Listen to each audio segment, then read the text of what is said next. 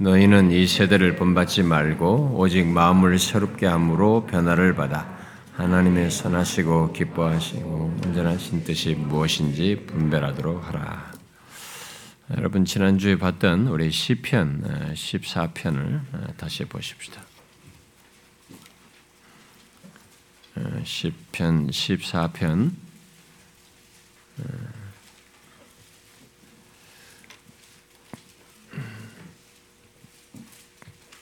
1절인데요. 3절까지 우리 같이 음, 읽어보도록 하십니다. 14편 1절부터 3절 시작. 어리석은 자는 그의 마음에 이르기를 하나님이 없다 하듯 그들은 부패하고 행 실이 가증하니 선을 행하는 자가 없다. 여호와께서 하늘에서 인생을 굽어 살피사 지각이 있어 하나님을 찾는 자가 있는지 다 치우쳐 함께 더러운 자가 되고 선을 행하는 자가 없으니 하나도 없도다.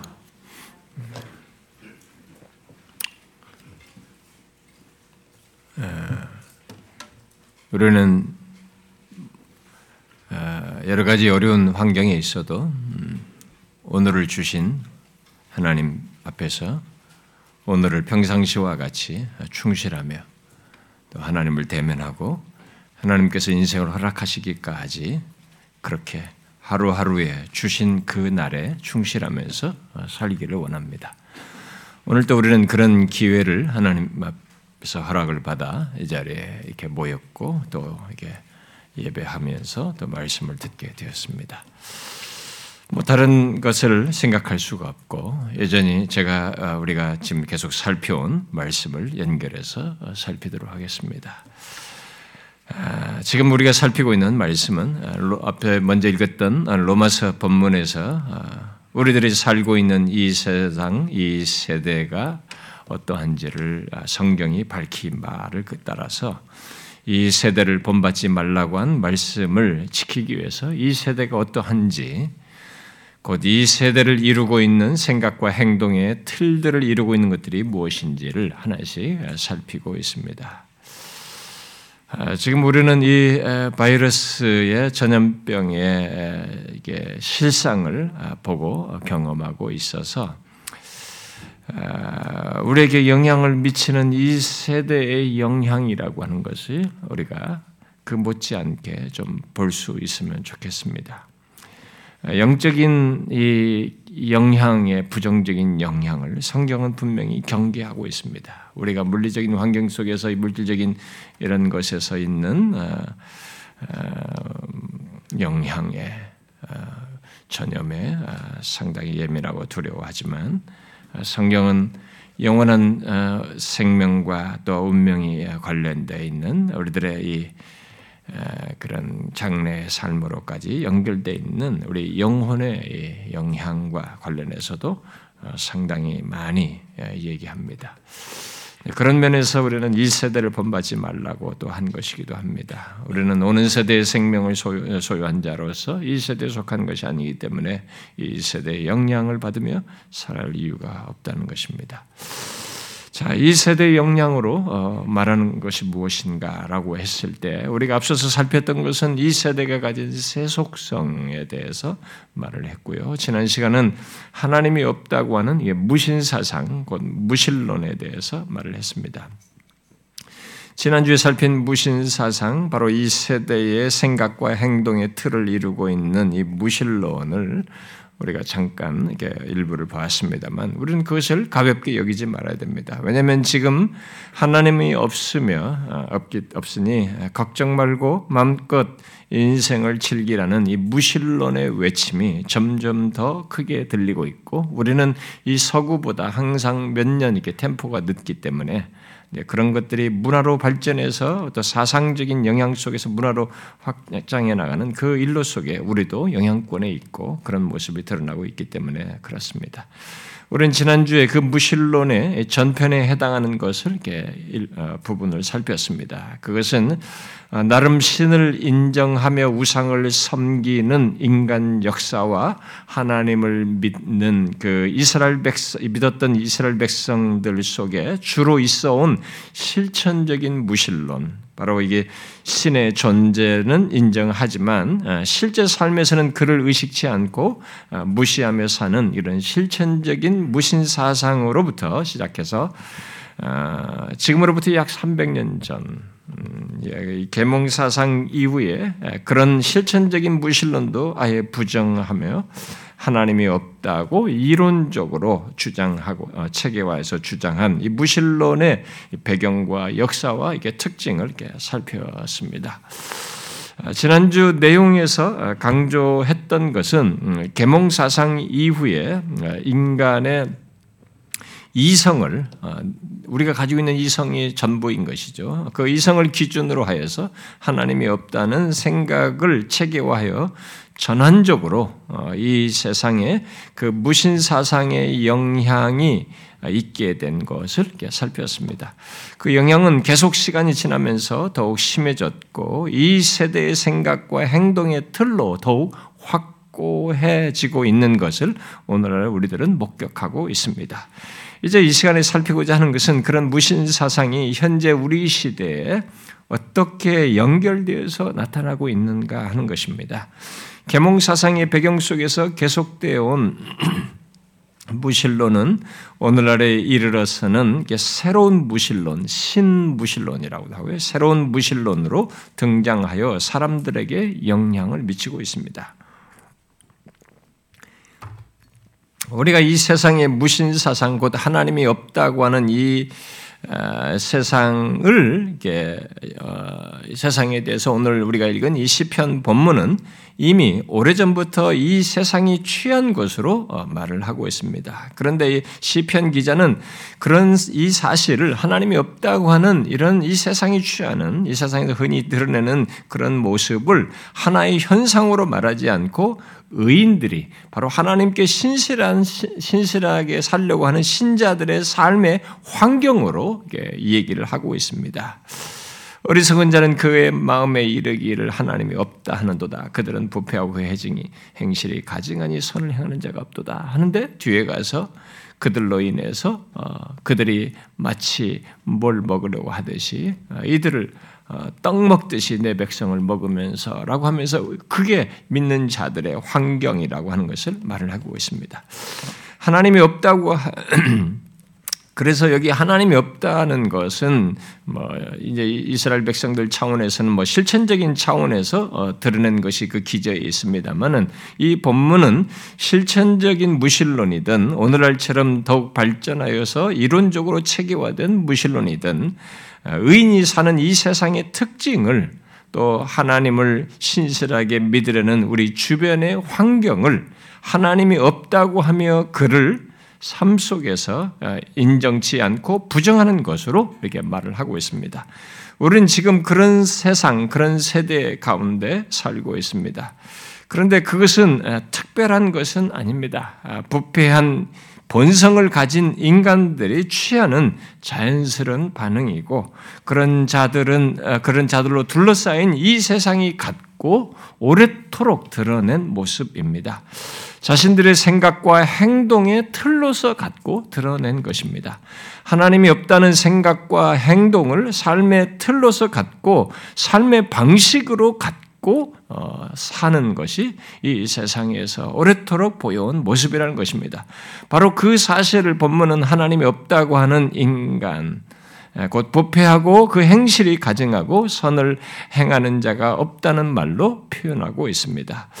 여러분은 타락하고 이 부패한 인간이 자연스럽게 갖는 것이 하나님이 없다는 생각과 행동이라고 하는 것을 아십니까?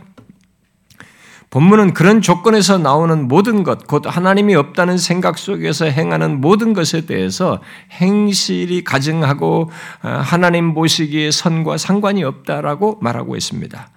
우리는 이런 하나님의 판단을 우리의 현실에 적용하는데 좀 어려움을 겪습니다. 왜냐하면 우리는 하나님이 없다는 생각과 행동, 어, 그리고 그에 대한 하나님의 판단보다는 인간의 모습의 어떤 것들에 영향을 받아 그걸 기준으로 해서 판단한단 말이죠. 그들의 재능과 그다음에 그들이 가지고 있는 실력과 탁월함에 가치 부여를 하면서 어, 상대적인 가치 기준을 따라서 그리고 우리의 이성의 근거에서 모든 것을 보고 판단하기 때문입니다. 그래서 오직 오늘날에도 우리가 보면은 이 새로운 무신론자들이 하나님이 없다는 그 나름의 주장에 어, 이런 본문을 적용하는데 우리는 좀 주저합니다. 이게 그들에게 해당되지 않을 거라고 자꾸 생각합니다. 너무 나이스하고 실력 있고 탁월한 면이 있으니까 어, 그들에게 이 오늘 본문에서 여기 읽은 그들의 행실이 가증하고 선을 행하는 것이 없다 이런 말씀을 그들에게 대입하는 것을 그런 모습을 갖는 세상에 대해서 적용하는 것에서 우리는 주저합니다. 그러나 본문은 하나님이 없다는 생각 속에 모든 행실은 그저 부패하며 충실한 것이다. 가증이 행하는 것이다. 하나님 보시기에 선한 것이 없다. 그저 어리석은 것에 지나지 않는다라고 말을 하고 있습니다. 정말 그러한 지는 아, 현재 시제로서는 우리가 이것을 상대적 그것조차도 이런 성경의 증거조차도 상대적인 것을 취급할 것이기 때문에 현재 속에서 어떤 것을 그들에게 전체적으로 모든 인류를 향해서 객관적으로 이 사실을 증명해내기는 어려울 수도 있어요. 아, 일부에게 이스라엘 백성들에게 하나님께서 어떤 사건을 통해서 증명하시고 또 개인의 삶에서 증명하시긴 하지만은 인류 전체에게 이렇다는 것이 그게 진짜 어리석은 것인지를 증명하는 것은 현재 시절로는 어, 있을 수가 있지 않을 것입니다. 성경의 계시를 봐서 그것은 개인적으로는 그들이 이 세상의 운명을 어, 어, 호흡을 끝남으로써 할 것이고 최후에 하나님을 어, 모두가 대면하는 심판 속에서 이것이 진짜 어리석은 것인지 선을 행하는 것이 없는 것인지 이 본문이 사실인지가 증명될 것입니다. 그때까지는 부패한 본성을 따라서 인간들은 하나님이 없다고 하며 어리석은 자로 계속 행할 것이라고 봅니다. 바울은 로마서 3장에서 오늘 본문을 인용한 뒤에 우리는 우리는 다죄 아래 있다고 말을 하고 있습니다. 그리고 그렇게 모든 사람이 죄를 범하였음에 하나님의 영광에 이르지 못한다라고 말하고 있습니다. 그것이 이 땅에 태어난 모든 인간의 조건이요. 아, 하나님을 알기 이전, 믿기 이전까지의 조건이라고 말을 하고 있습니다. 그래서 예나 지금이나 하나님이 없다고 하는 주장과 사상, 삶의 모습은 예외 없이 하나님의 존재에 대한 아, 정확한 지식이나 뭐 조사에 근거한 것이 아니고 어, 특히 하나님에 대해 계시된 것에 근거한 것이 아니고 순전히 자신의 부패한 본성에 따라서 그렇게 하는 것입니다. 누구든지 하나님이 없다고 하는 사람은 그저 자신의 본성에 충실한 것입니다.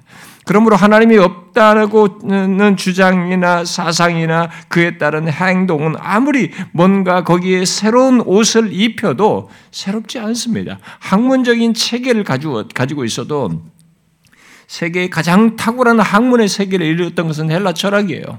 그 지성들이 그 한꺼번에 일어날 정도로 그런 사상이지만 그런 것이 한때 일어나고 또 오늘은 과학이라는 이름으로 어떤 새로운 학문체가 일어나도 그건 아무리 새로운 옷을 입혀도 그것은 새로운 것이 아닙니다.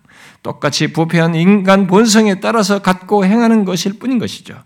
사람들이 인정하고 싶지 않겠지만은 어, 어느 땐가는 그것이 사실인 것을 직면하여 인정하게 될 것입니다.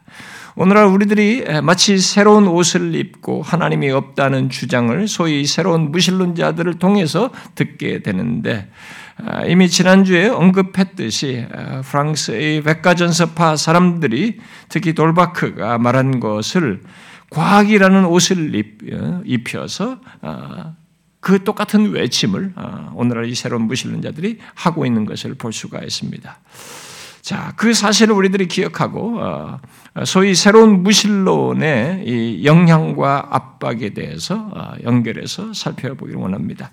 저는 이 시간에 그들의 이 새로운 무신론자들의 사상을 일일이 말하진 않을 것입니다. 오늘날 그 신무신론이 이 세대의 생각과 행동의 틀로서 우리에게 어떻게 압박하고 있는지에 초점을 맞춰서 그런 실상, 우리들의 대세의 흐름을 주로 제가 이 얘기를 하겠습니다. 우리가 사는 21세기는 하나님이 없다는 무신 사상에 있어서 지금까지의 역사 속에서 인류 역사 최초로부터 지금까지 마찬가지입니다. 지금까지 역사 속에서 전례가 없다고 할 정도로 특별한 면이 있어요. 특별하다고 하는 것은 전혀 하지 않던 주장을 하게 되어서 특별한 것이 아니고 이 세상이 항상 해왔던 하나님이 없다는 주장을 더욱 강력하고 적극적으로 심지어 하나로 이렇게 세계적인 연대를 하여서 하고자 한다는 면에서 특별하다는 것입니다. 현 시대는 그것을 더욱 효과적으로 할 수 있는 이 대중매체가 발달했고 또 책들이 금방금방 번역돼서 세계적으로 유포되고 있고 또 인터넷이라고 하는 그 이런 것이 있어서 이런 모든 것들을 사용해서 이 세계적이고 어, 세계적인 이 네트워킹을 가지고 이 영향력이 이전과는 분명히 다른 온 세상을 이렇게 하나로 묶어서 어떤 것을 이뤄낼 수 있는 그런 사상을 분출할 수 있는 그런 시기를 맞는다는 면에서 그렇다는 것입니다. 그러니까 이런 모든 것을 통해서 지금 우리는 하나님이 없다고 외치는 이 무신 사상의 영향과 압박을 이전과 비교할 수 없이 크게 받고 있다는 것입니다. 여러분들이 이 대형 서점의 출판물을 한 번씩 혹시 갈 기회가 있다면 그럼 보면은 대형 서점의 이 어, 베스트셀러 그리고 스테디셀러죠. 계속적으로 지속적으로 잘 팔리는 책들에 보면은 다 무신 사상을 기반으로 한 책들입니다. 그리고 어, 우리 아이들의 이 교과서도 보면은 교과서는 아이들에게 표준 지식이 되거든요. 네, 그래서 표준 지식이기 때문에 그때 배운 지식이 어른이 돼도 그대로 남습니다. 이미 과학적으로 과학은 계속 수정을 가하잖아요. 과학적으로 수정되고 폐기된 옛날 지식이라 할지라도 일단 어렸을 때 교과서를 통해서 배우면 그것은 내 기억에 남는 것입니다. 이미 저도 교과서에서 다 폐기된 어떤 과학 지식이 지금도 제 머릿속에 남아 있단 말이에요. 어렸을 때 배운 그런 것들이. 그래서 이런 일들이 어, 지금 어, 계속 현재적으로 어, 진행됩니다. 그런데 이 교과 과정을 지난 사람이라 할지라도 또 지적 욕구가 있는 이 젊은이들과 일반 대중에게 인기를 모으고 있는 책들을 보면 여전히 무신 사상에 기반한 것들입니다. 아, 예, 여러분들은 지금 나타나는 이런 현상을 어떻게 이해하십니까? 그냥 우리가 이게 갑작스럽게 18, 17세기 뭐 몇 년 세기 몇백 년 뒤에 나타나는 것이 아니고 우리가 살면서 조금씩 보다 보니까 이게 이제 익숙해진 겁니다. 우리가 여러분들도 언젠가는 동성애가 커밍아웃 되기 전에는 그게 어, 그 이전에는 굉장히 엄두도 못 냈습니다. 근데 이런 것이 여론 타고 영화 나오고 사람들 인식에 축적되니까 이제는 별거 놀라지 않는 것처럼 이런 것들이 일어나는 것에 대해서 우리는 익숙해가지고 별로 의미, 아, 크게 생각지 않을지 모르지만 생각을 해봐야 됩니다. 여러분들이 이런 것에 대해서 얼마나 파악하고 있느냐는 거죠. 더욱 적극적으로 하나님이 없다는 생각과 행동 방식을 가지고 어, 살라고 말하는 이 무신 사상을 말하는 어, 현 세대의 외침을 여러분들이 얼마나 파악하고 있는지 한번 체크를 해 보십시오. 그리고 그들 가운데 무신론의 전도자요, 선지자로서 앞서서 외치는 이 사람들에 대해서 여러분들은 아십니까? 그 최선두에 리차드 도킨스 같은 사람이 있습니다. 진화론적인 주장을 하는 그런 입각에서 쓴 이기적인 유전자, 이기적 유전자와 또 그런 것에 의해서 기독교에 대한 이런 일반 종교에 대한 공격을 가한 만들어진 신 이런 책이죠. 뭐 어, 망상의 신이죠. 결국 원적으로 제목을 말하자면. 근데 우리나라의 번역에는 만들어진 신으로 이렇게 어, 출판되고 그런데 뭐 책이 많이 나왔습니다만 이런 책들이 세계적으로 어, 유명해졌고 세계적인 베스트셀러가 되었습니다. 그리고 세계 석학 100사람 중에 이 사람이 포함되기도 했습니다.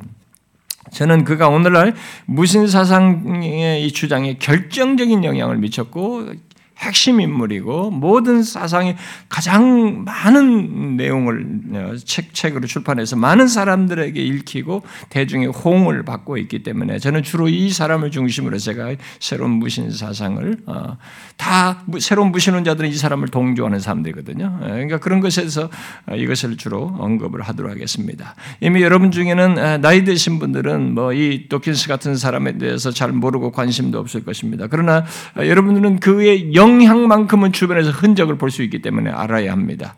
특히 젊은이들과 오늘날의 이 시대 정신과 관련해서 우리를 연견지어서 우리가 꼭 알아야 할 인물 중에 하나입니다. 우리 자녀들을 생각하면은 이 도킨스와 같은 사람과 그, 그와 함께한 이 신무신론자들에 대해서는 좀 알아야 돼요. 그들의 외침은 지난주에 말한 대로 어떤 각자의 주장을 상상, 어, 설명을 각자의 논리를 가지고 이 얘기를 하든 생물학을 쓰든 뭐 진화론을 쓰든 과학적인 지식을 쓰든 사회적인 이론을 말하든 어떤 외침을 말하든 이들의 외침은 이 무신론자로서 외치는 외침은 똑같습니다. 그 영국 그 어, 버스에 광고 올렸던 것과 똑같은 것입니다. 아마도 신은 없으니 아마도를 쓴 것은 그 말을 쓰면 법정에서 해야 되거든요. 진짜 신이 없다는 것을 고소하면 증명해야 되기 때문에 아마도를 쓸 수밖에 없었던 것인데 아마도 신은 없으니 걱정 말고 마음껏 인생을 즐기라라는 것이 이들의 모든 생각 사상 속에 나타나는 스며든 내용입니다. 그리고 태초에 인간이 하나님을 창조했다. 그래서 신은 인간이 만들어진 거다. 만들어진 신이다라고 하는 것이 그냥 축약된 얘기입니다. 어떤 설명을 해도 그걸 가지고 다양하게 이제 현상과 이런 것들을 맞물려서 주장하는 것입니다. 그들이 과학을 말하든 아, 무엇을 말하든 그들이 말하고 싶은 것은 그런 논지 속에서 하나님은 없다라는 것입니다. 그러니까 요약되면 오늘 본문을 얘기하는 것입니다. 하나님이 없다는 이 한 포인트를 이렇게 다각적으로 어, 얘기를 하는 것입니다. 그들은 그것을 힘써 외치며 일종의 전도 행위까지 하고 있습니다. 그런데 놀랍게도 그들의 전도 행위는 상당히 먹히어서 하나님이 없다는 이 세대의 생각과 행동의 틀을 더욱 경고히 하고 있습니다. 그 영향과 압력을 예수 믿는 사람들과 우리의 자녀들까지 그대로 지금 받고 있습니다. 우리는 이 신무신론의 압박에 압박이 있는 이 세대를 분별해야 됩니다. 그냥 현상이니 하면 안 되는 거예요. 분별하고 거기에 어, 본받지 말라고 한 대로 저항해야 되는 것입니다. 이 세대를 본받지 않기 위해서 반드시 또 이들을 알 필요가 있어요. 뱅크스라는 사람은 오늘날 이 세계에 일어나고 있는 현상에 대해서 이렇게 말했습니다. 사소한 문화 아니 새로운 문화 현상이 나타나고 있다. 종교를 의심하거나 거부하는 사람들의 목소리가 커지고 있다. 이게 지금 예, 오늘날 이 세계에 일어나고 있는 현상으로 지적했습니다. 그리고 영국의 또 다른 크리스찬 과학자인 레녹스도 다음과 같이 말했습니다. 서구에서는 무신론이 유행하고 있다. 그것도 아주 요란하게 말이다. 지금도 무신론자들은 결집하고 그들로 하여금 무신론을 북 부끄러워하지 말고 일어서서 하나의 단합된 군대로서 싸우도록 격려하기 위한 노력이 조율되고 있다. 그들의 적은 하나님이다. 그들은 하나님을 향해 총을 겨누고 있다. 가장 큰 총은 대중에게 과학을 이해하기 쉽게 설명하는 잘 알려진 전 옥스퍼드 교수 리차드 도킨스다라고 말했습니다. 아, 그리고 그들을 뒤이은 소총수들로 같은 똑같이 그런 총을 어, 겨누는 이 소총수들을 덧붙이는데 크리스토퍼 히친스라든가 다니엘 데닛이라든가 샘 해리스 이런 사람들을 덧붙여서 이들이 특히 도킨스와 함께 어, 무신론 신무신론자의 사인방으로 거론되는 사람들입니다. 이들은 아, 그들의 책을 통해서 어, 이 신무신론을 외치면서 선전하는 대표적인 인물들입니다. 우리나라에도 그의 책 책들이 다 번역되었습니다. 아, 레녹스는 현재까지는 무신론, 무신론자 버스의 주된 운전자는 도킨스인 것으로 언급을 합니다.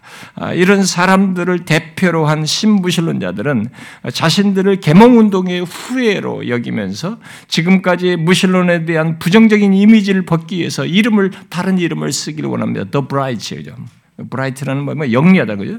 어, 영리한 사람들로 부르면서 자신들의 이 무신론을 아, 이전 무신론과 좀 차별화해서 강조를 하려고 합니다.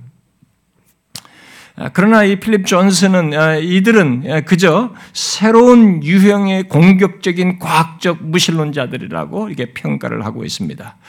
아, 과학을 빌어서 과격함을 드러내는 것에 지나지 않는다는 것입니다.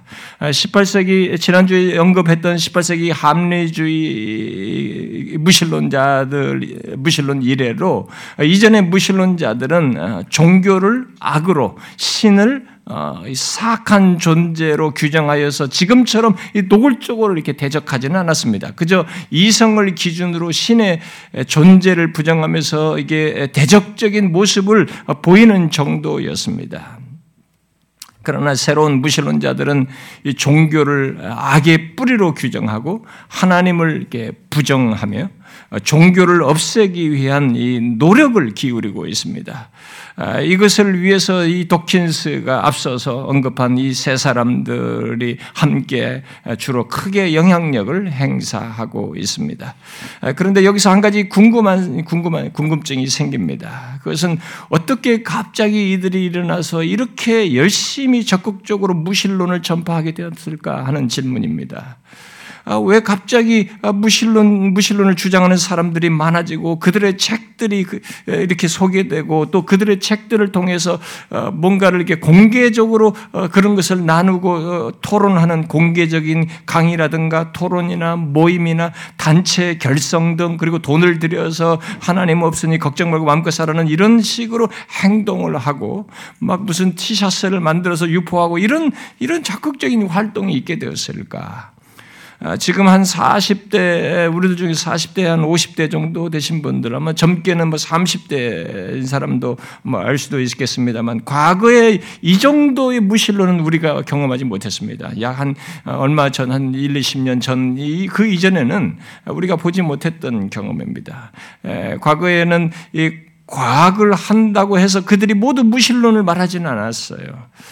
과학자들 중에 그리스도인들도 많았고 어, 또 어, 신의 존재를 쉽게 단정하지도 않았습니다. 어, 심지어 도킨스가 존경하는 아인슈타인 같은 사람도 그렇게 하지 않았습니다. 비록 아인슈타인이 하나님을 믿지는 않았지만 자신이 연구하는 자연의 세계, 이 물리학적인 세계 속에는 과학으로 다 설명하지 못할 사실이 있다는 것을 인정했습니다. 아인슈타인이 이렇게 말했어요. 나는 무신론자가 아니며 또한 나 자신을 범신론자라고 부를 수 있다고 생각지도 않는다. 아, 우리의 처지는 아, 이 땅에 사는 우리 인간의 처지입니다. 우리의 처지는 어, 여러 언어로 쓰인 책들이 가득한 거대한 도서관에 들어가는 어린아이와 같다.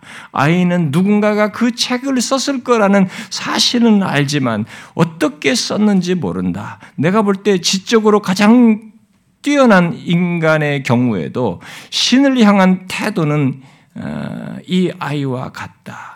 아, 우리는 우주가 놀랍게도 조정되어 있고 또 어떤 법칙들을 따르는 것을 보지만 그 법칙들을 희미하게 아, 이해할 따름이다.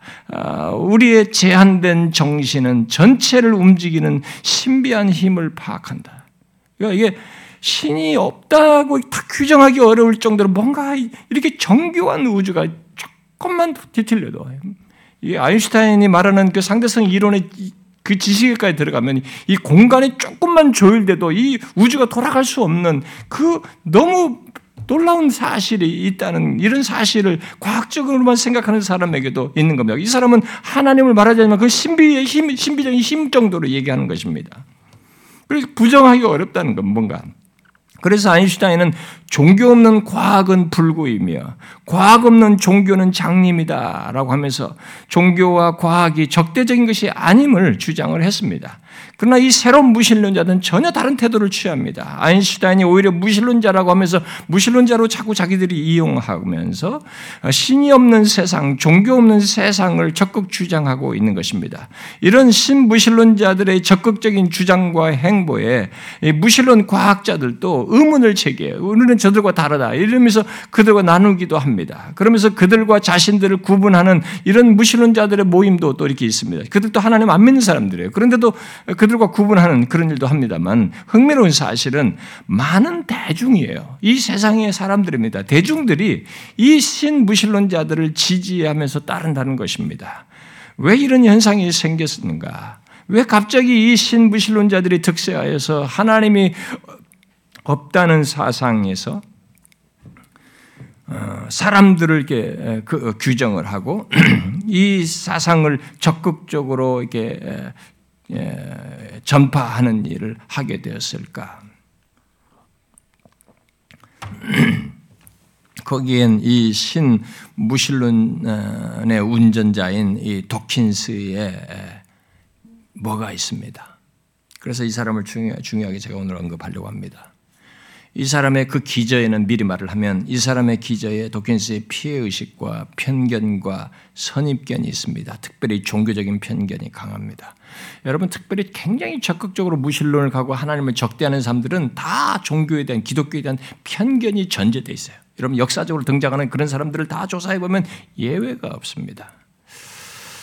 그의 학문은 그저 그런 것에, 그런 자신의 이, 조건에 따른 것이라고 말할 수 있을 정도로 이 사실을 강력하게 드러내고 있고 스스로도 자신이 노출했습니다. 독일의 주간지 슈페겔은 어, 신무신론의 탄생을 9.11 테러로 뉴욕의 쌍둥이 빌딩이 무너진 2001년으로 말합니다. 그 주간지는 모든 것이 하나님 책임이다라는 토픽 아래 이렇게 썼습니다. 뉴욕과 워싱턴에 대한 공격이 없었더라면 신무신론도 없었을 것이다. 아, 실제로 아, 훗날 인터뷰에서 도킨스는 9.11이 자신을 급진주자로 만들었다고 어, 말했습니다. 우리는 그러니까 자기의 이런 경험이 바탕인 것이고 그때 받은 충격과 거기서 가진 편견과 선입견이 이제 바탕이 됐다는 것을 스스로 시인한 셈입니다. 우리는 오늘날 이 신부실론이 도킨스가 목격한 그런 끔찍한 사건에서 기인했다는 것을 주목할 필요가 있습니다. 결국 끔찍한 이 비극에 대한 반발과 그 비극의 원인을 종교로 이게 단정하고 판단하고 아, 종교에 대한 편견과 선입견을 가지고 신무신론을 적극 주장하게 되었다는 것입니다. 그 사건이 극단적인 무신론주의자들의 종교와 아, 아, 신앙이 거기에도 상당히 그 관련되어 있음에도 불구하고 그, 음, 그리고 어, 그런 것이 있는 것이 사실이긴 하지만 사실 이런 사건에는 굉장히 정치적인 것도 같이 있는데 이런 정치인 것은 보지 못하고 오직 종교가 근원적인 원인이다라고 판단하고 모든 것을 그쪽으로 돌렸습니다. 아, 그리고 어, 어, 이들의 이런 관점에는 이런 것도 있어요. 영국이나 미국이나 여러분 유럽이나 우리가 제1세계라고 하죠. 우리들 우리들 같은 경우는 3세계라고 말하지 않습니까? 여러분들이 시중에 나와 있는 역사 해석이라든가 이런 것들을 여러분 보실 때 시중에 나와 있는 이 책들이 다 지성사가 유럽을 통해서 주로 이 어, 발달했기 때문에 음, 그 옛날에는 이 아라비아나 이런 사람들이 과학도 발달했고 아라비아에 보면은 아라비아 문자도 나오고 모든 역사에 오래된 역사에 아라비아 쪽 메소포타미아 지역을 아랍 쪽에 이쪽에 상당히 발달된 게 많았습니다. 근데 이런 것들이 꽃을 피고 체계화한 것은 이 그리스 헬라 철학을 바탕으로 해서 쭉 이어가지고 유럽으로 저 지성사가 이게 확장이 됩니다. 이 서구사의 모든 세계 지성사를 유럽이 이제 거기서 주도하게 되는데 그러면서 이들이 세계 역사의 1세기가 되는데 여러분 잘 보면 그런 책들이 다 1세기 관점입니다. 이 심지어 일본의 이 시오노 나나미 같은 작가도 로마인 이야기를 쓰는 그 사람도 이 1세기 관점이에요. 그런 관점을 가지고 로마를 취향, 로마 역사를 취향, 취향하면서 한국 같은 이 나라를 비하하는 그런 태도를 역사적 관점을 해석합니다. 그래서 역사를 이해할 때도 우리가 그들의 책을 이해해야 되는데 이 사람의 이 관점에는 종교에 대한 이런 편견에는 그런 것이 있을 뿐만 아니라 여기서 분명히 정치적인 것도 관련돼 그런 걸 못 봐요.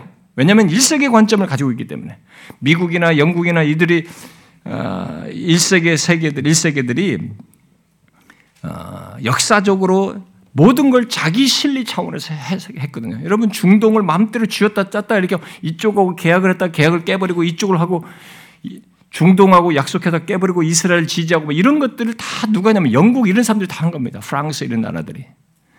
그렇게 하는 가운데 중동 사람들은 이 응어리 가 져 있습니다. 1세기에 대한. 그러면서 자기들은 너무 많이 죽었고, 어? 그렇게 자기들의 신뢰에 따라 짝짝짝 나누면서 그렇게 하면서 자기들이 많이 죽어야만 했습니다. 이런 것들이 다 정치인 것들이 관련도 돼 있거든요. 역사는 그런 것들이 중요하게 관련되어 있습니다. 종교가 끼어 있긴 하지만 이런 것들을 규합하기 위해서 종교를 사용할 것입니다. 종교 종교 지도자들이 정, 그런 걸 활용하거든요. 호메니 같은 이런 사람들이. 그래서 역사는 이 종교를 끼고 많은 죄악을 범하기도 했습니다. 그런데 그런 것들은 전혀 보지를 못합니다. 그저 이 무슬림들이 행한 것조차도 모든 종교에 일반화시킬 수 없는 어떤 극단적인 모습까지 거기 있는데도 불구하고 그런 것들도 전혀 생각하지 않고 종교 그리고 종교가 믿는 신이 문제다고 딱 단정짓고 모든 논리를 전개한 것입니다. 그래서 도킨스는 이 만들어진 신에서 그런 자신의 생각을 그대로 드러냈습니다. 이렇게 말했어요. 유명한 말입니다. 존 레논 비틀즈 얘기 알죠? 존 레논이 Imagine이라는 노래를 부른 것처럼 종교 없는 세상을 상상해 보라. 자살 폭탄 공격자 911 77은 런던에 있던 자살 테러입니다. 911 77 십자군 마녀 사냥 사냥 인도의 분할 아, 이스라엘 팔레스틴 전쟁 세르비아 크로아티아 무슬림 학살 그리스도를 어, 죽인 자들이라는 이유로 어, 어, 자행된 유대인 박해 북아일랜드의 골칫거리들 명예 살인 반짝이는 옷을 입고 머리를 부풀려 장식하고서 잘 속는 사람들의 돈을 갈취하는 TV 전도자들이 없다고 상상해 보라. 고대의 유물들을 폭파시킨 탈레반이 없고 신성 모독죄로 인한 공개 참수가 없고 여성의 속살을 약간 드러냈다고 해서 여성의 살갗에 채찍죄를 가하는 것이 없다고 상상해 보라. 아, 세계, 아, 이 정치적 얘기를 완전히 다 배제하고 그냥 종교적인 것으로 탁 몰아서 이런 얘기를 했습니다. 이런 얘기가 상당히 호소력 있는 막 어, 얘기를 합니다. 이미진 해라 말이죠. 이게 이 극단주의자들이 날뛰는 이 세상을 경험하고 있습니다. 우리는 자살 폭탄 테러 같은 것들 그런 걸 경험하고 종교적인 이 타락의 실상을 봐온 사람들에게 도킨스의 이 같은 말은 큰 호응을 불러일으켰습니다. 정말 종교 없는 세상, 하나님 없는 세상을 꿈꾸고 싶은 충동을 많은 사람들이 불러일으켰고 이 사람이 가서 이런 걸 얘기할 때마다 그 강의실에 있는 사람들이 막 열광을 하면 박수를 치면서 안타까운 것은 그가 말하는 종교 또 종, 어, 종교의 모습은 온통 극단적인 모습과 성경을 벗어난 행태들을 자로 삼아서 말한다는 것입니다. 치우쳤다는 거예요. 그러면서 종교를 파괴적이고 과학은 유익하다고 하는 이분법을 적용해서 논리를 전개합니다. 그런 잘못된 이분법적인 사고를 가지고 어, 종교는 이 세상에 아주 큰 문제로 문제거리로 없어져야 한다는 주장을 펼치는 것입니다.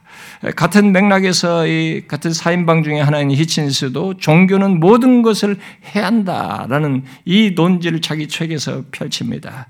그리고 토론토 대학에 가득 찬 이 청중의 그 그런 강의 내용에 대해서 이 청중들이 막 거기에 찬성한다는 차원에서 우리와 같은 박수를 했단 말이에요. 찬성하는 소리로.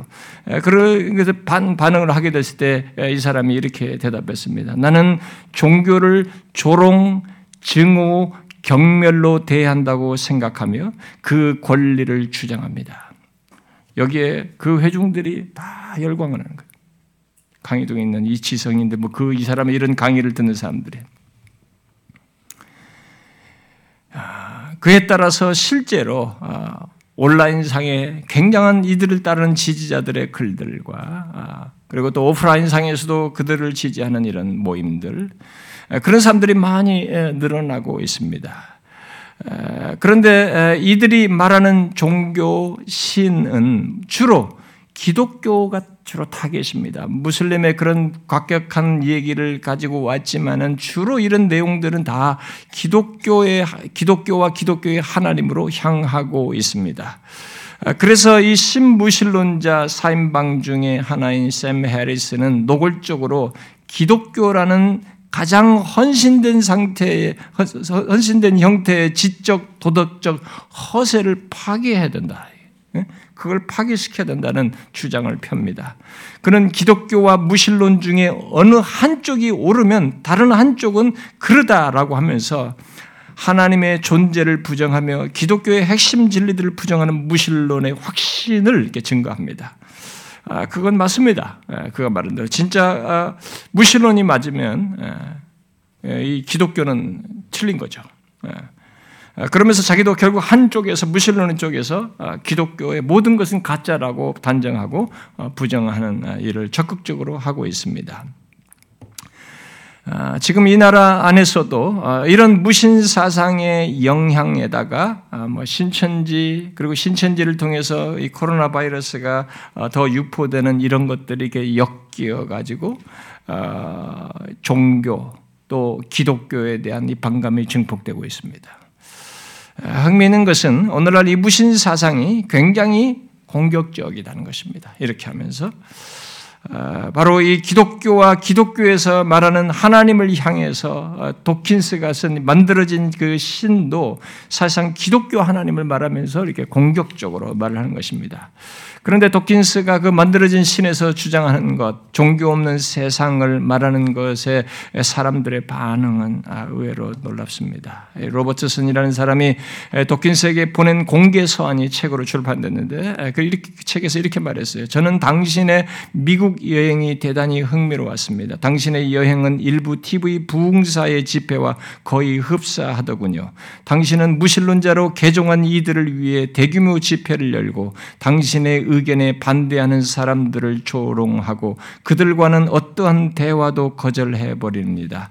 오히려 그들을 악마라 여기며 철저히 배척해 버립니다. 그리고 로버트슨은 도킨스를 지지하는 사람들의 이 도킨스에게 어떤 식으로든 반대 의견을 낼 때 보이는 반응과 관련해서도 이렇게 말합니다.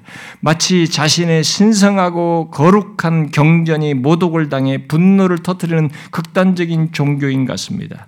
이 도킨스가 쓴 책이 만들어진 데서 누가 거기에 대해서 부정적인 얘기를 하면 이런 식으로 마치 경전이 손상된 것처럼 극단적인 반응을 마치 이들도 극단적인 종교인처럼 반응을 하더라는 겁니다.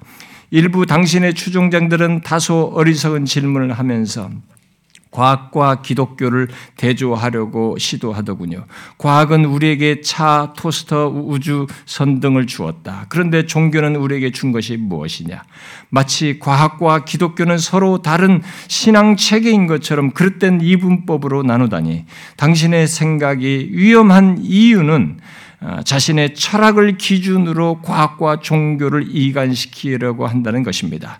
아, 이런 점에서 당신은 몇몇 종교적 근본주의자들과 대동소이합니다.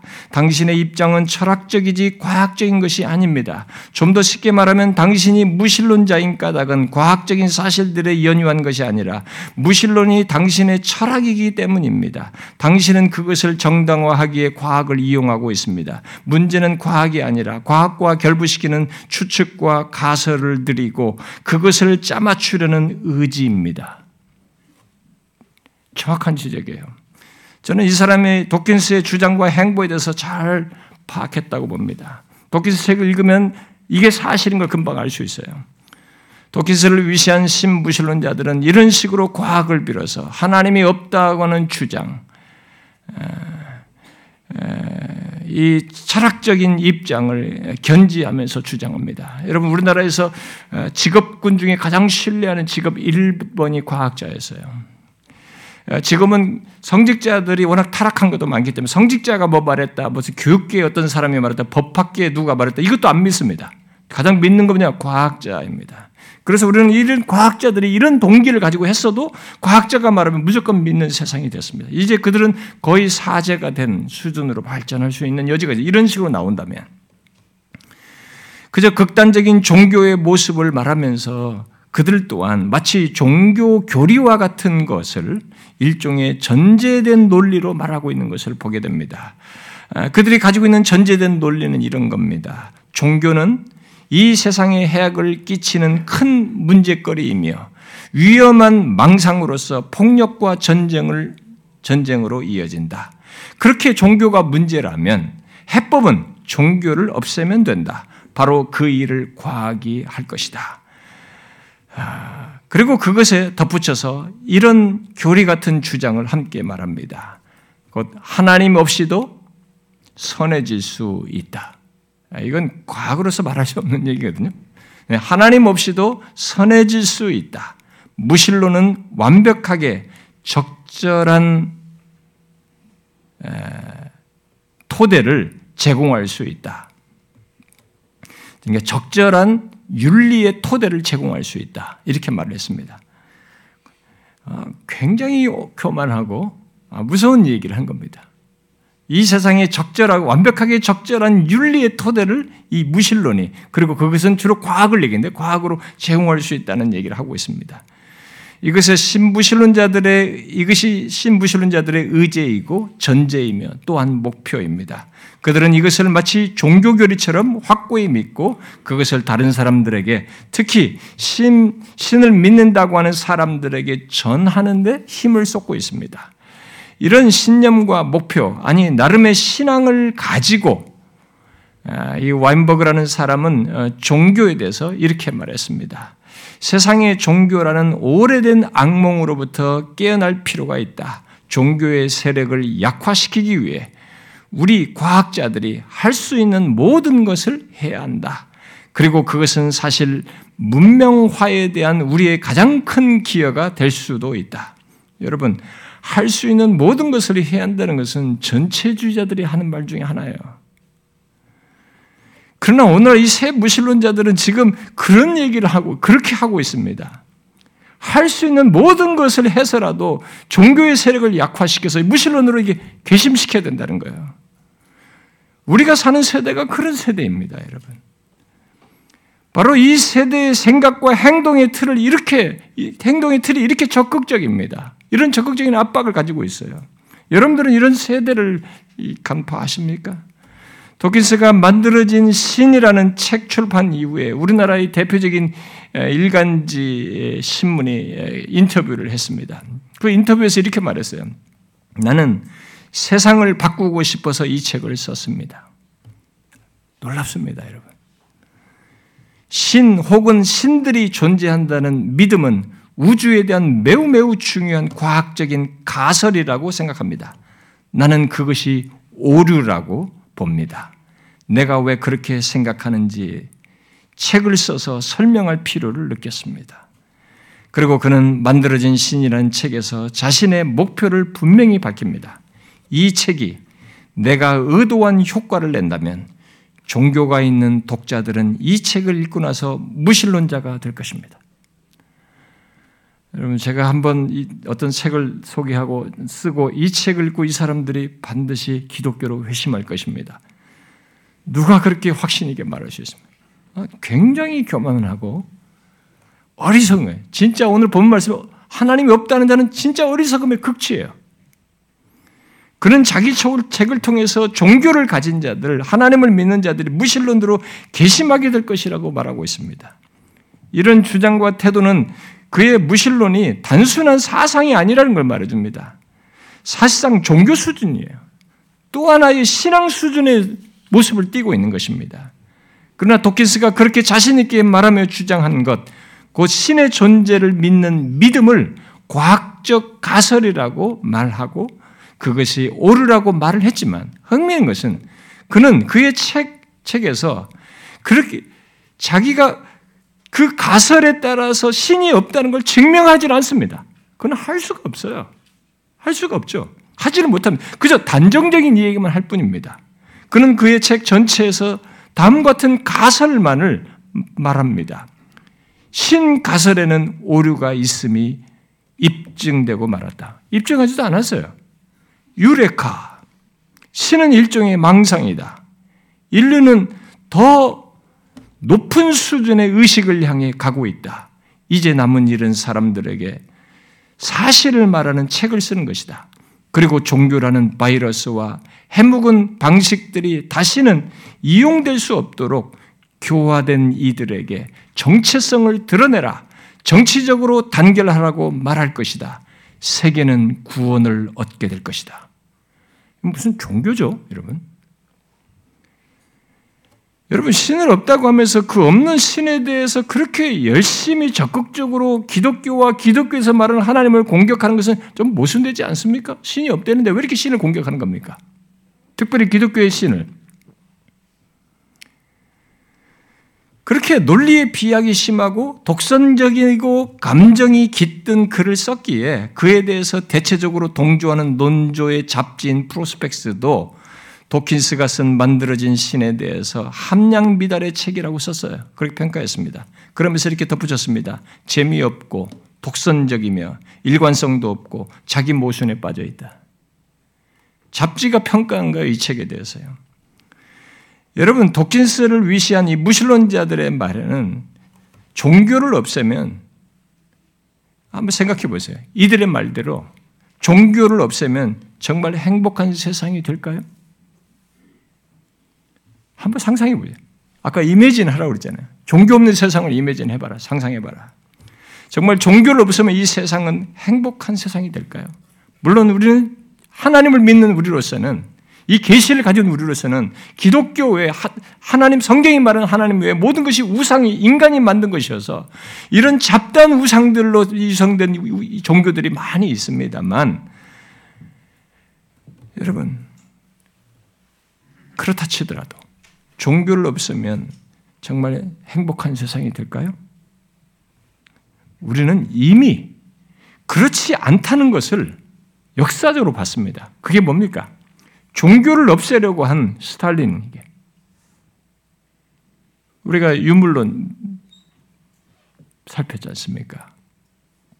칼 마르크스의 칼 마르크스의 그 유물론을 따라서 그렇게 종교 없는 세계를 꿈꾸면서 스탈린이 공산주의 체제를 만들었습니다. 사회주의 국가를 이루려고 했습니다. 그런데 이 스탈린과 공산주의 체제의 실상이 어땠습니까? 그리고 지금도 이 그런 사회주의 국가들의 실상을 보십시오. 이 중국이나 어디든지 러시아든지 북한이나 말이죠.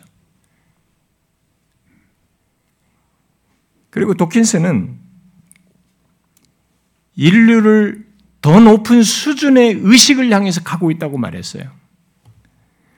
그런 진화론적인 이상을 품고 오다가 결국 역사가 어떻게 됐습니까? 여러분 1, 2차 대전이 있기 전까지의 인류는 계몽주의 이후에 진화론적인 사상을 계속 견지했습니다. 특히 진화론이 나오고 나서부터 세상은 점점점 더 인간이 진화해서 더 고도의 세계를 갈거든. 그러니까 인류는 더 높은 수준의 의식을 갖게 될 것이다. 그렇게 생각을 했어요. 그 진화론적인 이상을 가졌습니다. 그런데 결론이 어떻게 됐습니까? 인류 역사상 가장 끔찍한 역사를 우리가 경험했습니다. 그게 뭐예요? 1차 대전, 2차 대전 겪었습니다. 수많은 사람들을 죽였습니다. 수백만 명을 죽였어요. 그리고 공산주의 체계가 일어났습니다. 공산주의 혁명이 일어났어요. 바로 그것이 더 높은 수준의 의식으로 진화한 결과였습니다. 그들이 외친 결과였어요. 인류는 이미 그래서 인류는 이미 그런 진화론이 허상이라고 하는 것을 그 이상이 잘못됐다는 것을 이미 1, 2차 대 겪고 나서 답을 얻었어요. 자기들이 반성을 했습니다. 그런데 이, 이 사람이 등장한 겁니다. 9.11 테러 이후에 이런 사람들이 다시 드러나서 새로운 아, 망상을 갖고 그런 주장을 하는 것입니다. 하나님과 종교를 없앤 세상을 꿈꾼 스탈린과 모택동과 여러분들이 폴포트 알죠? 킬링필드 이 캄보디아의 수많은 사람들 그냥 죽여가 묻은 거죠. 이 사람들이 다 그런 사상을 가지고 있잖아요. 김일성이든지 이런 사람들이 보여주는 세상은 결코 행복한 세상이 아니었습니다. 그 세상은 오히려 개인의 행복과 가치를 짓밟고 무시하고 말살하는 세상이고 지금도 그러하고 있습니다. 여러분 중국 같은 데가 얼마나 통제가 심합니까? 사진 다 찍어야 됩니다. 행복 아닙니다, 그건. 그냥 경제적인 부를 이루고 그걸로 지금 다 사람을 통제하는 것입니다. 신무신론의 이상은 인간의 부패함을 모르고 꿈꾸는 것입니다. 인간은 더 높은 수준의 의식을 향해서 나아가는 것이 아니라 아무리 세월이 지나도 헬라 같은 시대에 그렇게 정신 이상이 많은 정신적인 고도 이상이 나올 때도 그렇고 1세기도 그렇고 지금도 그렇고 미래도 그렇고 똑같습니다. 예나 지금이나 부패한 본성을 갖고 사는 것이어서 이전에 했던 인간의 모습을 똑같이 드러냅니다. 그 본성 그대로 드러내는 죄된 본성을. 앞으로 태어날 세대도 똑같은 것입니다. 그래서 똑같은 본성에 따라서 부패한 본성을 따라서 행하기 때문에 행실이 똑같이 가증할 것입니다. 선을 행하는 것이 없는 거죠.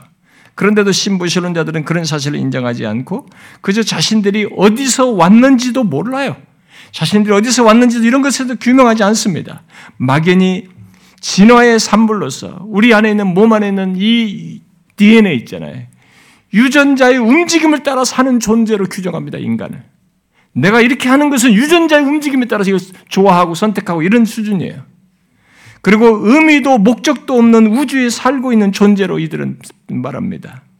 로버트스는 이들의 이런 믿음을 그런 존재인식과 삶인식을 맥빠지고 냉소적이고 우울한 믿음이라고 설명했어요. 얼마나 웃깁니까? 그저 DNA 움직임에 따라서 춤추는 것에 따라서 살아가는 존재로 인간을 규정한다는 것이. 의미도 없고 목적도 없는 이 우주에서 그런 존재로 산다는 게 정말 냉소적이고 우울한 믿음 아닙니까? 이들이 그런 걸 전파하는 것입니다. 학문적인 이름을 더 씌워가지고. 이런 모든 것을 어떻게 이해할까요? 세상은 그런 믿음을 전하는 신부신론자들의 지식과 사상을 높이고 있습니다. 하나님이 없다고 하면서 인간의 도덕성이나 선악에 대한 이해나 반응 등을 그저 우리 개개인 안에 있는 유전자 정보, 그 DNA 움직임으로 설명하는 이들의 이런 괴이한 사상을 자신에 대한 정확한 설명으로 과연 우리가 받아들일 수 있겠어요? 우리 인간에 대한 설명을 받아들일 수 있겠습니까? 이런 가르침에 대해 우리가 어떻게 이해? 이런 괴이한 이것으로 인간을 높입니다. 인권, 인간 존재를 최고의 높이 최고로 높이는 것입니다. 신 같은 것은 없고. 여러분 이런 세상을 좋게 여기며 호응하는 이 세대의 모습을 여러분 우리가 어떻게 봐야 될까요? 그런 현실이 우리를 혼란스럽게 합니다만은 성경은 그에 대해서 간단 명료하게 답하고 있습니다. 다 죄 아래에 있고 부패한 본성을 가지고 있으며 행실이 가증하기 때문이고 그리고 로마서 1장 말씀대로 그들의 마음에 하나님 두기를 싫어하기 때문이다. 명확히 양 규정합니다. 그래서 하나님과 그를 믿는 자들을 함께 싫어하는 것입니다. 그러한 예를 하나 들면 미국의 한 모임에서 어떤 사람이 도킨스에게 하나님을 믿는 자에게 어떻게 반응해야 하는지를 질문했을 때 그가 대답한 것은 이것입니다. 그들을 조롱하라. 그들을 비웃어라. 이런 도킨스에 대해서 어, 제커라이어스는 이렇게 말했어요.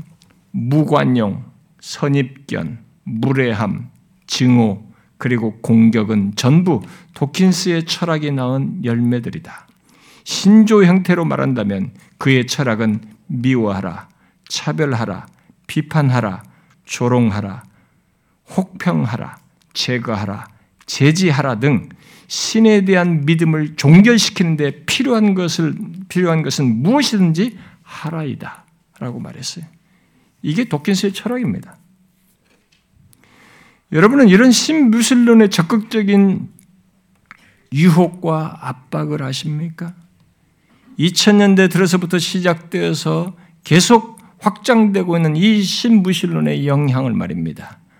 오늘날의 무신론은 그냥 우리 주변에 존재하는 하나의 사상이 아닙니다. 그들은 우리가 믿는 하나님을 그저 허구, 망상이라고 말하고 외치면서 우리의 믿음을 종결시키기 위해서 필요한 것은 무엇이든지 하려고 하는 적극적인 사상입니다. 너무 놀랍게도. 도킨스가 자기 편으로 여긴 박인이라는 사람은 자유사상이라는 이 월간지에서 새로운 무신론은 파괴적이다라는 제목의 글을 실었어요. 파괴적이에요.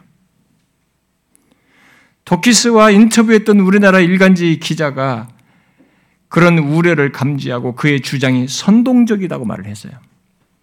그랬을 때 그가 뭐라고 말하는지 아십니까? 선동적이라는 말들, 말을 들으면 기분 나쁘냐고요? 아니요. 내 책엔 정치적 메시지가 있으니까요. 그렇게 해서라도 일으키고 싶다는 거죠. 그렇게 해서라도 종교를 없는 세상을 이루고 싶다는 것입니다. 인터뷰한 이 기자는 도킨스와의 인터뷰 끝에 다음과 같이 정리했습니다. 무신론은 그에게 과학적 가설을 넘어 정치적 신념에 가깝다. 그는 홈페이지를 통해 무신론자들에게 신을 믿지 않는다고 당당히 발언하라고 권하는 캠페인을 벌이고 있다. 무신론자의 영어 첫 글자인 A, atheist니까요. large A 죠 A가 선명한 주홍색으로 적힌 티셔츠도 판다. 고전 주홍 글씨에 따온 아이디어이다. 그러나 인류는 종교적 광신으로 고통받는 것만큼 반종교적 억압에도 신음해 왔다. 도키스 자신이 반종교적인 신념을 신앙 수준으로 신봉하는 게 아닐까? 나는 이 기자의 이 말에 깜짝 놀랐어요. 이거 분명히 예수를 안 믿는 사람일 거란 말이에요. 일반적인 기자인데도 그의 눈에는 도킨스의 무신론이 신앙 수준으로 비쳤던 것입니다. 이것은 중요한 지적입니다. 앞으로 우리가 살필 다윈주의에서도 우리는 그것을 보게 될 것입니다. 무신론의 다양한 어, 얼굴들이 얼굴들의 그 이면에는 하나님을 두기 싫어하는 가운데 하나님 대신에 자기들이 주장하는 것을 실제로 신앙 수준으로 신봉하는 게 있습니다. 우리는 이것을 알아야 됩니다. 이것은 우리 아이들이 어려서부터 무신론에 기초한 다양한 지식, 특히 진화론 같은 지식을 신앙 수준으로 신봉하는 강요를 받고 있다는 것 또한 알아야 됩니다. 우리가 아이들이 진화론을 거의 탁 받으면 그건 그들에게 거의 신앙 수준이에요. 그렇게 강요를 받고 있습니다. 물론 그 신앙 강요는 무신론적인 신앙 강요는 어른들에게도 계속되고 있습니다. 지금 본 것처럼 앞에서 언급한 것처럼 여러분 그것이 우리가 사는 이 세대의 모습이고 이 세대를 살면서 경험하는 것입니다. 여러분 이 같은 무신 사상을 분별하셔야 하고요. 앞으로 더 시간이 지나서도 이것이 더 우리 안에 확장돼 나타날 것을 아시고 분별하여서 저항하셔야 됩니다. 그러나 그것은 그것을 위해서 이게 그런 지금까지 말한 이런 것 정도만 분별할 것이 아니라 더 잘 분별하고 잘 저항하기 위해서 더욱 적극적인 것을 가져야 됩니다. 그게 뭐겠습니까? 하나님이 과연 하나님이 이들이 말하는 대로 만들어진 신인지 그들이 말한 대로 그렇게 비인격적인지 그리고 파괴적인지 정확히 살펴 알아야 합니다. 성경은 분명히 인간 역사 속에서 사람들이 만든 신에 대해서 우상에 대해서 많이 말하고 있습니다. 예측 불가능하고 일관성도 없고 공의와 도덕성이 결여한 그런 가짜 신들, 우상들에 대한 얘기를 많이 하고 있습니다. 그러나 그와 달리 성경은 분명히 죄악되고 변덕스러운 인간임에도 불구하고 그들의 죄악과 그들의 파괴에도 불구하고 타락에도 불구하고 그런 인간을 하나님께서 살피시며 또 때를 따라서 공의로 다스리시며 또 구원하시는 하나님을 그런 하나님의 역사적인 행보와 증거를 상세히 증거하고 있습니다. 그 무엇보다도 하나님은 인간의 제한된 이성과 시력에 눈으로 보고 만져볼 수 있는 이런 제한된 시공간에 제약받지 않는 영이신 하나님이요 인격적인 절대자임을 우리에게 말하고 있습니다. 만일 인간의 이성의 한계와 우리의 이 시력의 한계에 갇히는 그런 존재라면 그는 더 이상 참신일 수 없습니다. 인간 수준의 어떤 탁월한 존재 정도에 지나지 않은 것이죠. 과학의 법칙을 만들어도 그 법칙에 갇히는 존재이면 그것은 참신이 아닙니다. 하나님은 영으로서 볼 수 없음에도 인격적인 교통을 하심으로써 자신을 계시하시고 증거하셨습니다. 그리고 죄에 대해서 자신의 거룩함을 따라서 공의를 행하신 분이셨어요. 그렇게 자신의 공의를 나타내셨습니다. 신부신론자들은 인간의 죄와 이 하나님의 의 개념을 이해하지를 못합니다. 이 세상의 죄와 의 개념이 하나님이 기준이라는 걸 몰라요. 이들은 구약의 신은 폭력적이다. 왜 저들을 쓸어버리냐? 왜 저들끼리 다 죽이라고 하냐? 이건 이런 신을 어떻게 믿느냐는데 그들은 의의를 모릅니다. 인간은 아무도 죄를 가지고 있어서 죄에 멸망할 수밖에 없는 조건에 있는데 하나님께서 그런 가운데서 누구를 구원하시는 구별하시는 의롭게 하시는 그 기준 하나가 뭐예요? 믿음으로 의를 얻는 것입니다. 의가 기준이에요. 죄도 하나님으로부터 멀어지고 하나님을 거스는 것이 죄이지만 의의 기준도 하나님입니다. 인간의 죄가 있지만 타락해 있지만 의로우신 하나님을 믿으니 연합하여서 의가 되는 것입니다. 그래서 이스라엘 백성들은 그 불의함에도 불구하고 하나님과 언약 관계 속에서 연합되어 있기 때문에 의로운 백성이 된 거죠. 그리고 무작위로 가나안을 심판한 것도 아닙니다. 하나님은 430년 기다려 줬어요. 이런 하나님의 의와 죄의 개념에 대한 이해가 없습니다. 정확하게 알지를 못합니다.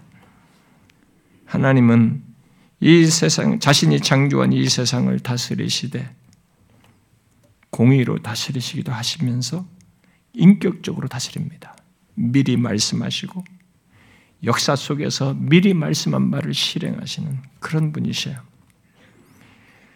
그런 가운데 하나님은 자신의 사랑과 극률과 차별을 베푸시고 관계의 충실 차원에서 질투하시는 분으로 말씀하시며 이스라엘 백성들을 다루십니다.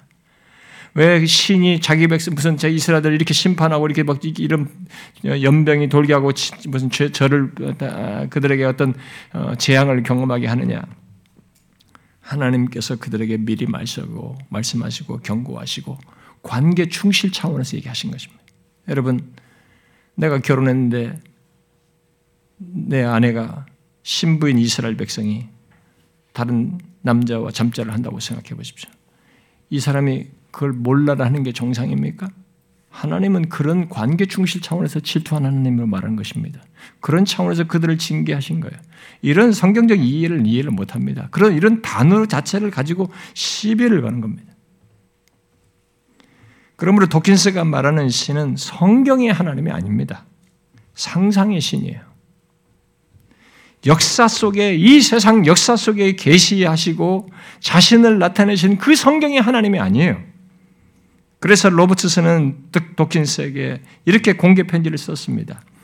신이 존재하지도 않는다면 구약의 신이 선한지 악한지는 상관없는 일입니다. 왜 우리는 상상의 존재에 대해 논쟁하느라 힘을 빼는 것일까요? 그리고 왜 당신은 상상의 존재에 불과한 누군가에 대해 그렇게 악의에 찬 공격을 퍼부으며 글을 쓰고 있는 것일까요? 정말 왜 존재 가능성이 희박한 상대에게 증오심에 불타는 총을 겨누는 비열한 공격을 퍼붓는 것일까요? 웃기지 않습니까? 이 무신론자들의 이런 모습은 그들의 생각과 주장이 선입견과 편견에 가득 차 있다는 걸 그대로 보여줍니다. 아니, 하나님을 그들의 마음에 두기 싫은 것을 이렇게 표현한 것입니다. 그저 하나님이 싫은 것입니다. 그저 부패한 본성을 드러내는 것입니다. 그런데 그들은 그런 마음으로 하나님을 믿는 우리들을 자기들의 믿음으로 개심시키기 위해서 애를 쓰고 있어요.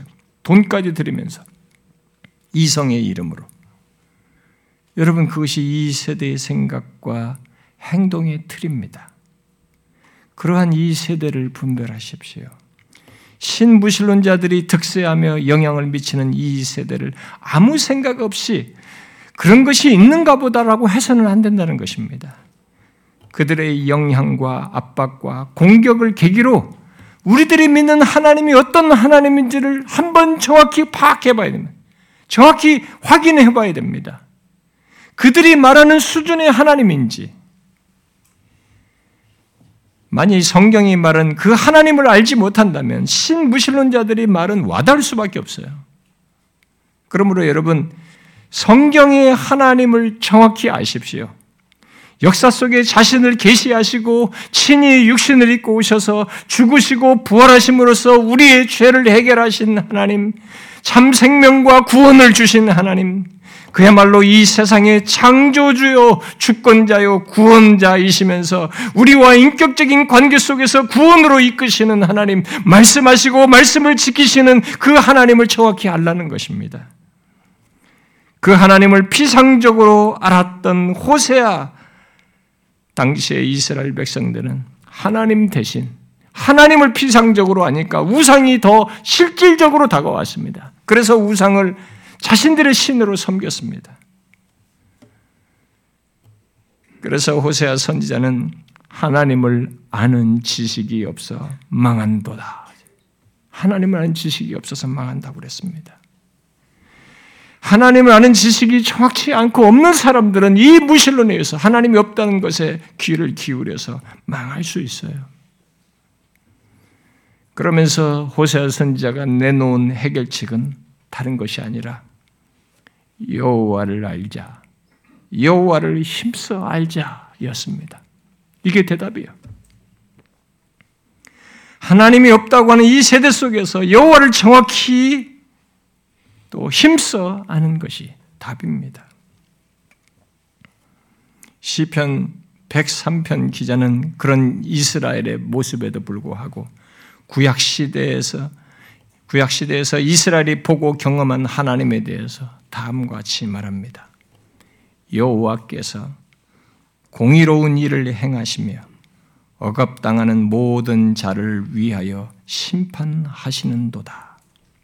그의 행위를 모세에게 그의 행사를 이스라엘 자손에게 알리셨도다.